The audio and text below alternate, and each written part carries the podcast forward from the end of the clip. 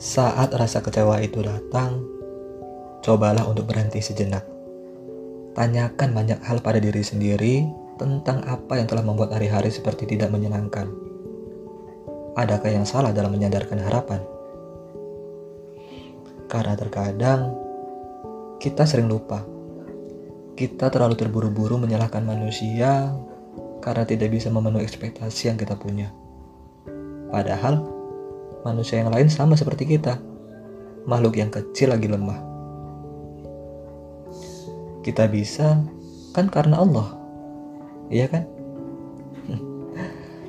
Yuk, mulai sekarang mindsetnya harus diubah.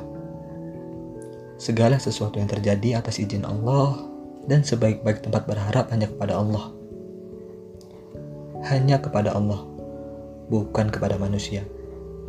Gitu ya. Semangat.